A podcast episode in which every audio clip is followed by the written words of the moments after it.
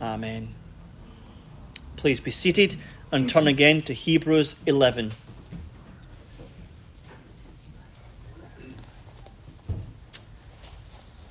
Hebrews 11, looking at verse 7.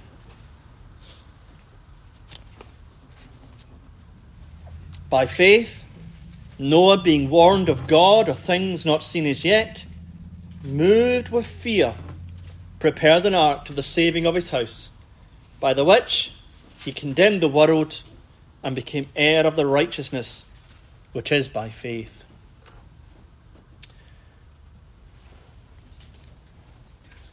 This morning we tasted that the Lord is gracious. Jesus Christ met with us and gave us strength for the journey. It is therefore comely and fitting to give thanks unto the Lord. We do that with worship. We worship Him for His full, complete salvation given to us as a free gift and received by faith. But we also give thanks by receiving that grace and using that grace to grow in faith and obedience. To help us in a practical way, I want to consider Noah's faith. What can we learn about Noah's faith so that our faith would grow? In Hebrews 11, as you know, is often entitled the Hall of Faith. The writer to the Hebrews is exhorting Jewish Christians not to deny the Lord, not to fall away, but to persevere unto the end. Where it says in chapter 10, verse 38 Now the just live by faith, but if any man draw back, my soul shall have no pleasure in him. But we are not of them who draw back unto perdition but of them that believe to the saving of the soul. So, how will we not draw back, but press on to the saving of the soul? Well, Old Testament saint after Old Testament saint is given as a cloud of witness so that we can learn from them, just like people we have in our lives. There might be a particular man or woman you know, and you know they're godly. That's a man of faith. That's a woman of faith. And you look up to him or you look up to her so that so far as they follow Christ, you will follow them. And that's the same for Noah. Noah is a man of faith. And as he has faith, we may learn how to copy his faith and grow in faith. And we start here by trying to have some sort of understanding of what is faith. It says here, by faith. Well, we need to know what it is in order to copy it, don't we? And faith in this whole chapter is faith at a particular angle. It's given here of things not seen as yet. Noah's faith is grounded in trusting things he could not see and things that were not present but were future. And this is coming out because verse 1 has already defined this kind of faith. Faith is the substance of things hoped for, the evidence of things not seen. So, we grow in faith by understanding faith. Faith, the evidence of things not seen. Faith is not studying things according to your five senses and drawing conclusions. That's not faith. That's sight. And that's good for all manner of things, of course, but that's not faith. Faith is to trust in something you cannot see or smell or hear or taste or touch. You see, God has revealed himself through his works, the works of creation, works of providence, works salvation. And yes, all these things point to God clearly, Romans 1, but nevertheless, it's still all by sight. And it's only faith can look through that which is seen and see Him which is unseen. This is why those who do not have faith, they look at the same thing as we do and they say, There is no God. And yet we look at it and we say, Clear there's a God. How can you look at an atom or electron or a neutron? How can you look at RNA or DNA or protein? How can you look at animals or the solar system or black holes and say, chance just came to be? Uh, everything came from nothing. But then faith. Faith trusts in that which you cannot see. And secondly, faith believes in future things. Faith is the substance of things hoped for. Hope is something that's in the future and not present. See, God has promised future things.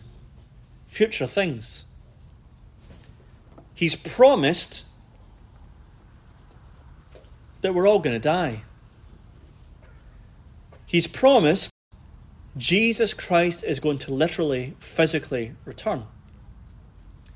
He's promised every single human being, man, woman, and child, will face Judgment Day. He has promised heaven and all its glories for his people. And he's promised hell and all its horrors and torments for the unbelievers and wicked. But none of that's present. I'm alive right now. Christ hasn't returned. Judgment day is not now, it's future. Heaven and hell. I'm not in heaven or hell, I'm in earth. And to the unbeliever, it's not here. It's not before me. If it's true, let me see it. But faith, well, faith makes things that are distant by time real right now, just like the cross. The cross was 2,000 years ago. But as we saw this morning, I hope by the Spirit of God, that cross at Calvary was not 2,000 years ago. It was right here and right now before me by faith. Same in the future.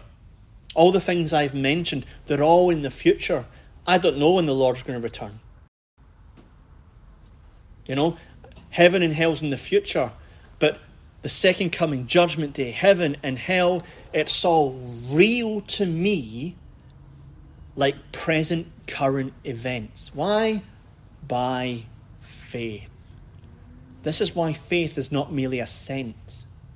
Many people agree there's a God who's invisible, but it doesn't affect their lives. That's unbelief. Lots of people agree there's a judgment day and a heaven and a hell, and it has no practical effect on the here and now. So those who assent do not have true faith. But true faith trusts in the unseen, trusts in future promises, and it applies and affects our lives right here, right now. So this is the faith that we who are Christ have, and this is the faith we need to nourish. And we do this with a particular work. Uh, it's what J.I. Packer summarized as heaven work in heart work. Packer summarizes the Puritan teaching on holiness and godliness, and he says it starts with heaven work. Heaven work is the Christian meditating on the unseen future realities and living biblically in light of these unseen future realities. Heart work is to, through the word and prayer, make sure we truly believe these unseen future realities. anything that's distracting us to live for materialism, for the temporal, for the earthly, to kill that sin, to kill that distraction, so we can be reorientated in heaven work. And we see this illustrated, at least, in Noah. What did Noah believe? Noah believed in God's judgment and God's salvation. First of all, God's judgment. Be, by faith, Noah being warned of God of things not seen as yet, moved with fear, prepared an ark. See that? So in Genesis chapter 6, God comes and surveys the earth. And he says that every imagination of the thoughts of the heart are only evil continually. That's man. He sees the violence and the wickedness filling the earth. And God comes and warns them in 120 years, I am going to destroy the world with a universal flood. This is my judgment against sin, which means that 120 years to repent. And the people did not believe. And therefore the promise was future and unseen. They did not believe. They carried on their wickedness and they were destroyed. But Noah believed. Even though it was unseen and 120 years' time, Noah truly believed judgment was coming and therefore appropriately responded and built the ark. Our faith needs to truly believe that judgment is a coming. Because the judgment of Noah's day is the picture and type of universal judgment to come. Not with water, because God's promised he would not do that, but with fire. 2 Peter chapter 3 verse 6. The world that then was being overflowed with water, perished. But the heavens and the earth, which are now, by the same word, are kept in store, reserved unto fire against the day of judgment and perdition of ungodly men. Do we believe that? Not do we agree with that but do we believe that? Because we can agree to this and it has no practical effect in our lives. Might give you fuzzy feelings, might give you some superiority of truth, but it doesn't affect how you live your life. You live your life as you please, and you can use religion as a crutch to help you, but actually, it has no present effect. But faith is different. True faith believes it and it applies to your life. Let me speak a word. If someone here who might be religious but not truly repenting of their sins and trusting in the Saviour, religion doesn't save. Going to church does not save. Pharisees and Sadducees and scribes are religious but not saved. The church is full of foolish virgins as well as wise. There are sheep and there are goats. But if we truly believe judgment's coming, we would believe and would repent and would trust in Jesus and we would live according to Jesus' commandments. But we who are believers, how do we apply this? The Bible is absolutely full of practical applications of living in light of Judgment Day. Let me just give you a select few, and you can meditate and apply it much more than we can in one sermon. Killing your sin. killing sin, we can become so familiar with our sin, so accepting, so tolerating. But in Mark chapter 9, Jesus uses the fires of hell to motivate his disciples to kill sin. Mark 9:43 If thy hand offend thee cut it off it is better for thee to enter into life maimed than having two hands to go into hell into the fire that never shall be quenched where their worm dieth not and the fire is not quenched and again he repeats it with plucking out the eye so there's a sin in your life, there's a sin in my life. We're not really dealing with it as we ought. What's going to motivate us? Well, if we believe the warning, and if we meditate on hell, that will move us to truly deal with our sin. Unrepentant sinners who do not truly believe in judgment to come will not change their lives because their sin is more valuable than Christ. Believers need to think more about hell. We need to think about hell fire, fire and brimstone, the lake of fire, unquenchable fire, worm dying not that God will eternally torment rightly and justly as punishment for sin. And with a holy faith, you believe that and it helps you to kill sin. So, brother and sister, let's learn from Christ Himself. Hell is a motivation for mortification. Second application for this evangelism. Maybe we are cold regarding the lost.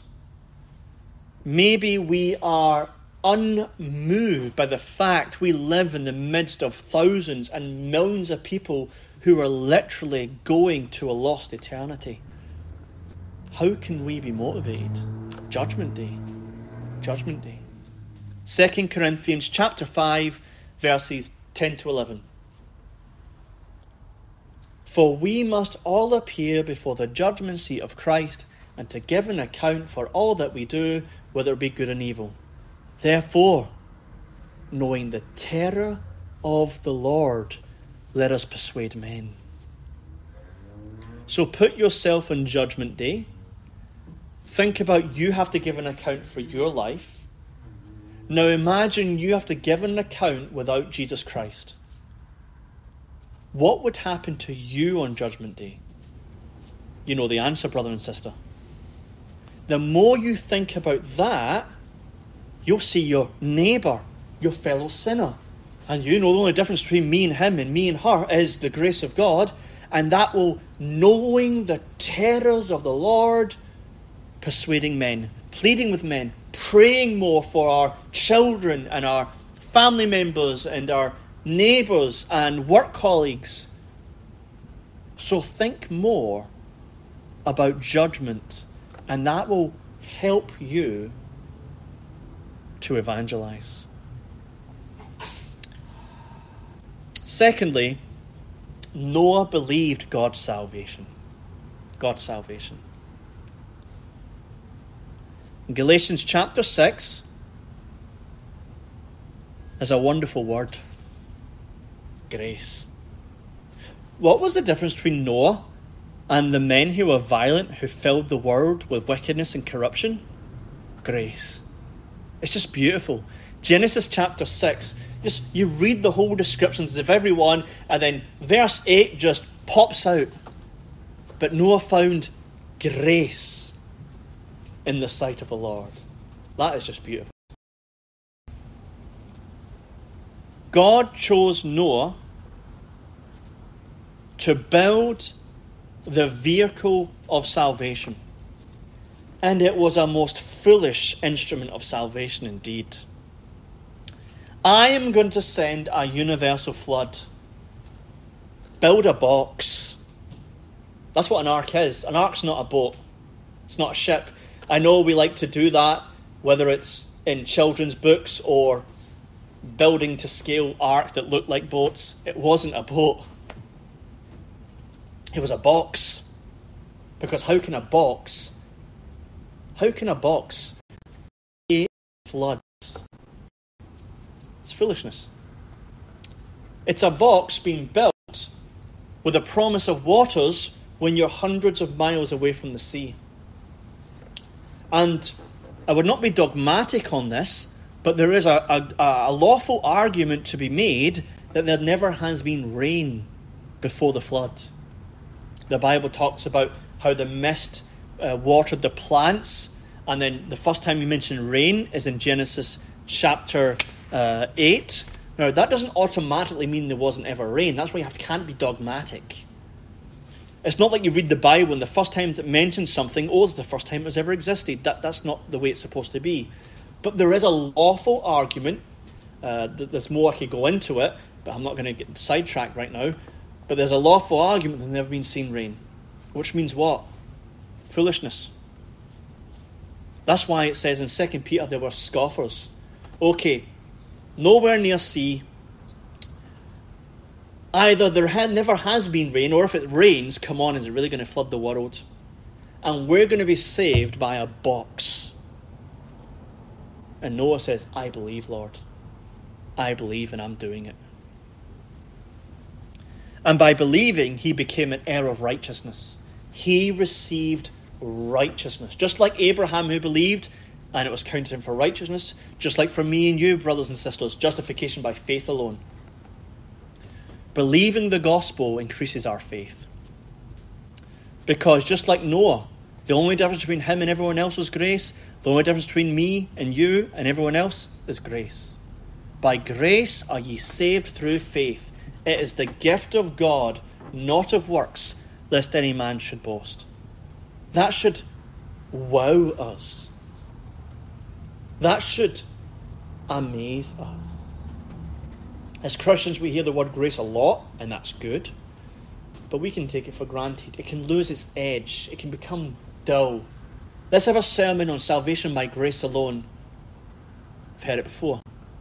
But stop and think about it. Without grace alone, we would be exactly like the world, and we would be condemned with the world, and we would never believe. What amazing, wonderful grace we've received. And what did we believe? We believed, like Noah believed, on something foolishness. 1 Corinthians 1. The world thinks that we can be saved from an eternity in hell by a Jewish man who died in a Roman crucifixion. That's why people laugh and mock, scoff us. Why would you believe someone dying on a Roman crucifixion can save anyone? Faith is the wisdom and power of God.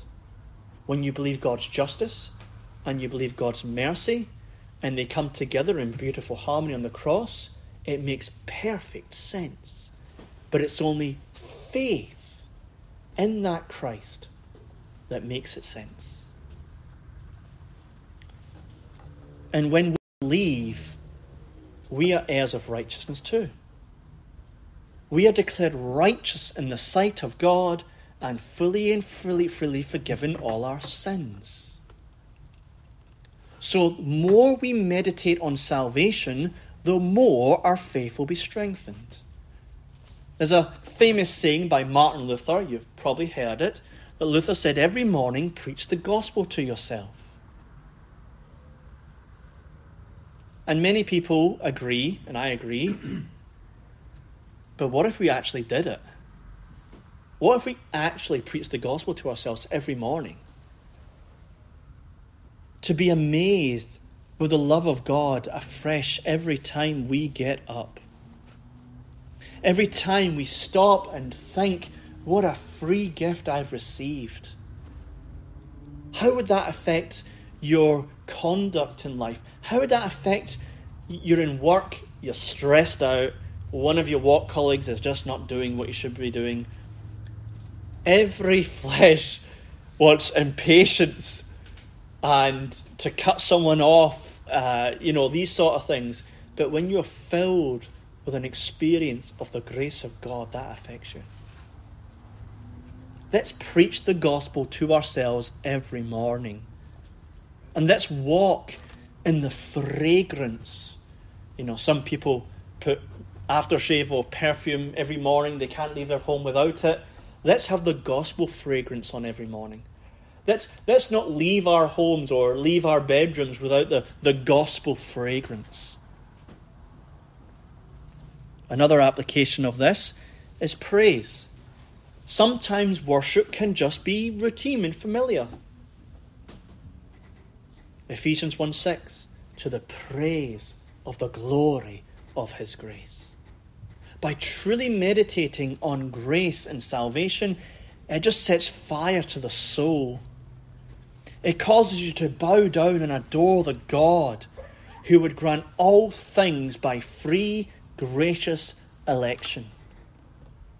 Is your worship a bit? Yeah, you do it because you're supposed to.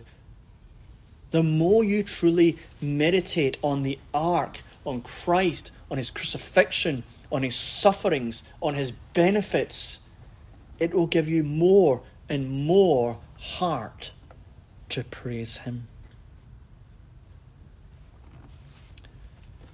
Do you lack confidence in the Christian life? What I mean by that is confidence in coming to God. You know your sin, you know your inadequacies, and you're a bit fearful to come to God. The more you meditate on Christ's perfect work in salvation, the more it will give you assurance. Hebrews 10:19 Having therefore, brethren, boldness to enter into the holiest by the blood of Jesus, let us draw near with a true heart in full assurance of faith, having our hearts sprinkled from an evil conscience. Boldness. Are you bold in prayer? Are you bold to come in the presence of God? You should be. Don't worry, brothers and sisters. I never said arrogant. Boldness, confidence. Why? The blood of Jesus. The blood of Jesus cleanses from every sin. The blood of Jesus gives me the right, the right to come into the presence of God. If someone was uh, in your household, you've been at church, you've been out, and someone's at the door and says, You're not allowed in your house, I have every right to be in my own house. Do you have the right to come to God? Yes, you do in Christ. His blood has given you the right to be in the presence of God. We can apply this so many ways. But meditate on salvation, and it will affect your life. But what moved Noah to believe? What moved him to build the ark? Fear.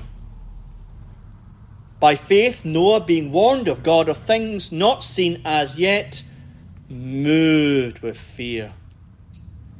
This was the animating principle in Noah's life the fear of God. In fact, you cannot be a Christian except you have the fear of God. Jeremiah 32, verse 40 says, In the everlasting covenant, new covenant, I will put my fear in their hearts. So, how do you know you're born again? How do you know you're regenerate? How do you know you're a true convert? You fear God. The fear of God, remember, brethren, is not a slavish fear. One step out of line, smack. No, it's a filial fear, a reverential awe of God that draws you towards God and never away from Him, that loves Him so much you desire to please Him, and you dread offending Him because you know it offends Him. It's a filial, loving fear. It's the what fear that Jesus had. Jesus feared God. Isaiah chapter 11 says the sevenfold Holy Spirit will graciously bless Christ. He has a spirit of knowledge, the spirit of wisdom, the spirit of understanding. And he also has the spirit of the fear of the Lord. Hebrews 5 7. Why did God answer Jesus Christ's prayers? He answered because he feared. so Jesus Christ feared his Father. Was he scared of God the Father? Of course not. Did Jesus always want to go towards God the Father or away from God the Father? Towards God the Father. Did Jesus Christ always delight to please the Father? Absolutely. And part of that motivation was fear. What motivated Jesus not to disobey God? The fear of God. And so when we are born again, Jesus Christ, by the Holy Spirit, gives us the grace of fear. fear. And so Noah, he believed judgment was a coming. He believed the only way of salvation was the ark, and therefore, moved with a godly fear, he built the ark for the saving of his household. So let us fear God. How will the fear of God help us in our practical Christian life? Worship. Worship. The more we fear God, the more we'll feel the weight of His presence. The more we fear God, the more we will know by faith His majesty is with us. Hebrews chapter 12, the last two verses, 28. Let us have grace. See, not law. The fear of God is grace, not law. Whereby we may serve or worship God acceptably with reverence and godly fear. Why? For our God is a consuming fire. This is New Testament, not Old Testament, just in case people try to divorce two. So in the gospel, under grace, God is still a consuming fire. And because of Christ, we're not terrified. Just like the burning bush, the fire is present, but we're not consumed.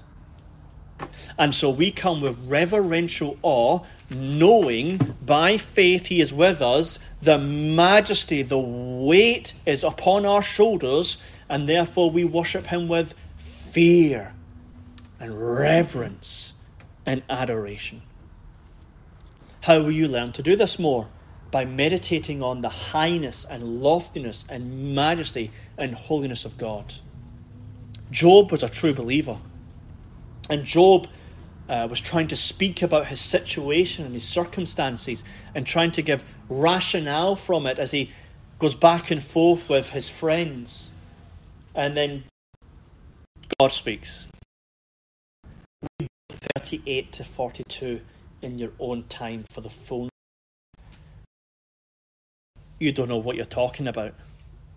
Were you there at the beginning of the world? Did you lay the foundations? Did you hear the angels praising me? Do you understand the whirlwind?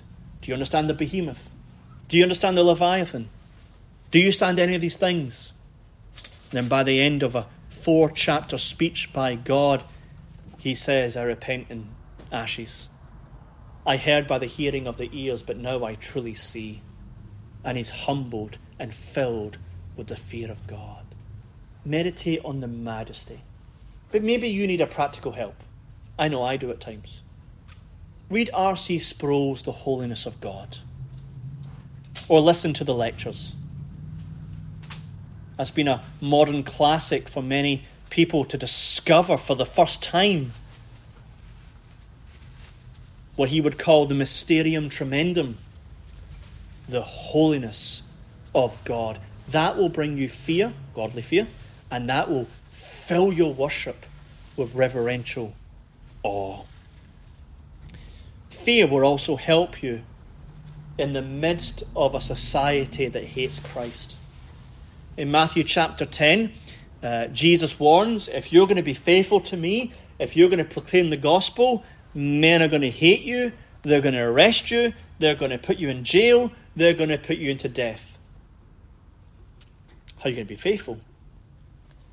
Do not fear him that can kill the body, fear him that can kill the body and soul in hell. It's easy to criticize people who are in the spotlight because you never really know until you're in that spotlight. Nevertheless, too many professing Christians get into the spotlight singers, actors, politicians, whatever and they crumble. They crumble. And they compromise in morality, they compromise with exclusivity of Christ, they compromise with biblical principles of government and society. Crumble. They don't fear God. They fear popularity. They fear people buying their songs or movies or whatever. They fear losing their career. They fear the electorate. They fear losing votes. They fear going into obscurity. They don't fear God. But if they had the fear of God, they would lose all these things and rejoice. Rejoice. Because faithfulness is better than earthly success. And so, you and me, brothers and sisters, we might not be in the spotlight, but the spotlight might come to us in our family households or in our employments or in uh, whatever facet of life we may work ourselves into. Faithfulness or compromise. The fear of God will help you to be faithful. So be like Noah, truly believe God is God, and be moved by godly fear. But now we see Noah's faith is an obedient faith. By faith, he was warned of things not seen as yet. He was moved with fear, so he prepared an ark to the saving of the house. He obeyed. This obedience comes out much more explicitly in Genesis 6, verse 22. Thus did Noah, according to all God commanded him, so did he. Very emphatic. He did it. God said it, do it, He did it. Let us all be men and women who hear and do it. This is evangelical obedience. Uh, First John chapter 5 says something that can be quite provocative to some Christians. First John chapter 5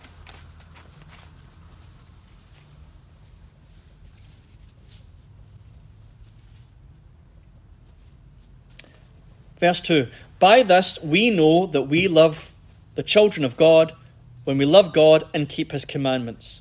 For this is the love of God that we keep his commandments, and his commandments are not grievous. How do you know you're born of God? The commandments are not grievous, burdensome to you. Why is this? Because you do not obey the commandments for justification you're obeying the commandments out of love and thankfulness to God. Big difference.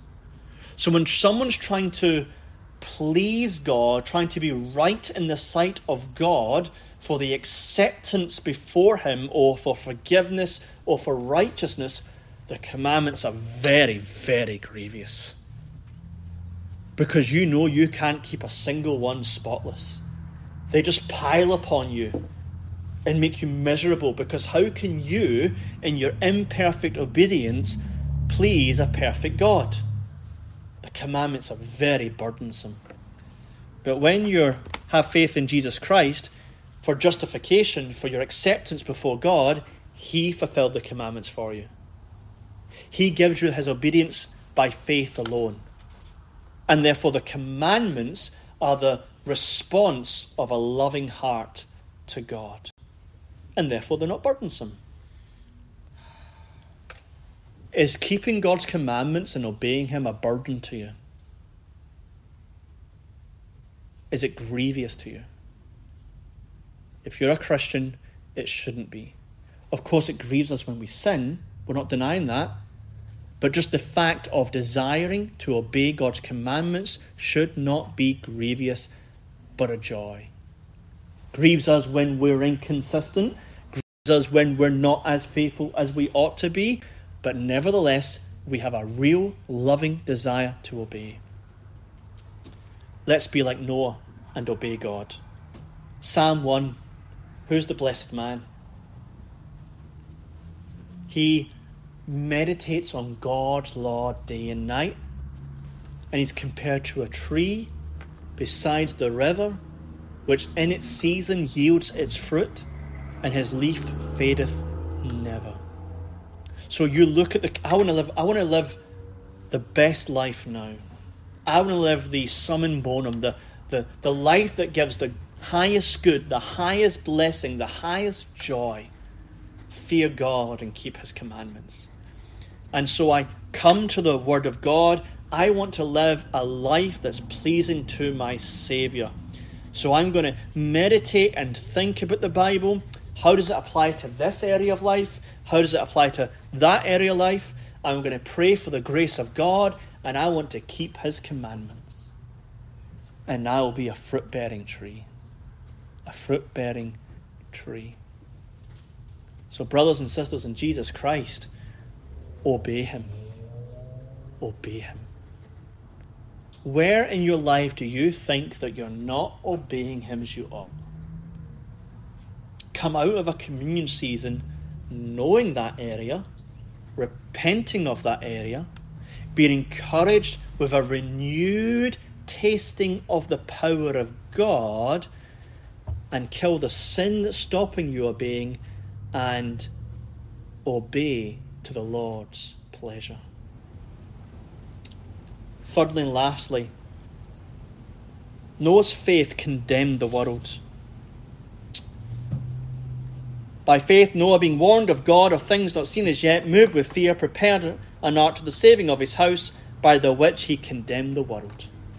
So he believed God, and he obeyed God, and therefore that condemned the world.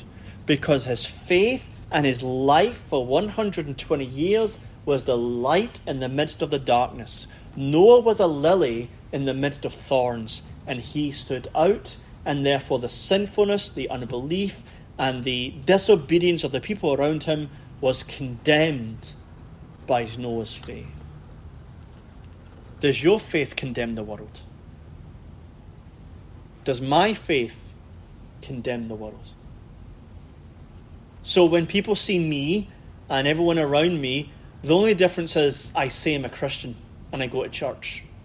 But how I live my life is the exact same as everyone around me.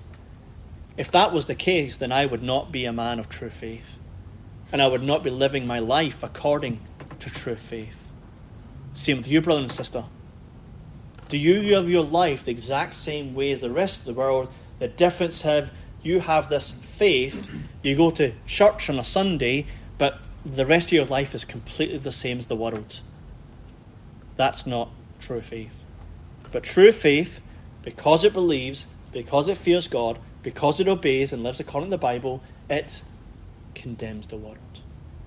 James 4, verse 4. Ye adulterers and adulteresses, do you not know friendship with the world is enmity with God. Do not use we're to be in the world and not of the world as an excuse to live like the world. That's theologically true. We're in the world, uh, but we're not of the world. That's, that's a very theological statement. I'm not against the statement. But too often when people say that, it's basically I want to live like the world. Let that not be with us. Not that we're weirdos, not that we have to live in compounds or communes or whatever. That's not what we're talking about here. We're talking about godly living stands out. That's what we're talking about. And Noah's godly living is revealed in Genesis 6, verse 9. He was just, perfect, and walked with the Lord. He was just. He lived his life according to the righteousness of God. He was impartial. He was fair. He was merciful. He was kind. He loved his neighbour as himself. Stood out from the selfish, violent, prideful world. Let that be us. We live a life according to righteousness, according to the Ten Commandments. We don't treat people partially. As God's not a respecter of persons, we're not respecters of persons. We treat people in all spheres of our lives, our work lives, our family lives, etc. We treat people fairly, made in the image of God. We live lives sacrificially to love other people. We don't want anyone to be hurt. We don't want people to be harmed. Therefore, we'll love our neighbour as ourselves. Perfect. Christians are to be perfect till they're not saved. But perfect, I don't mean the word we use perfect, I mean the Bible's perfect. The Bible's perfect does not mean sinless, it means devoted and loyal. Let me give you an example.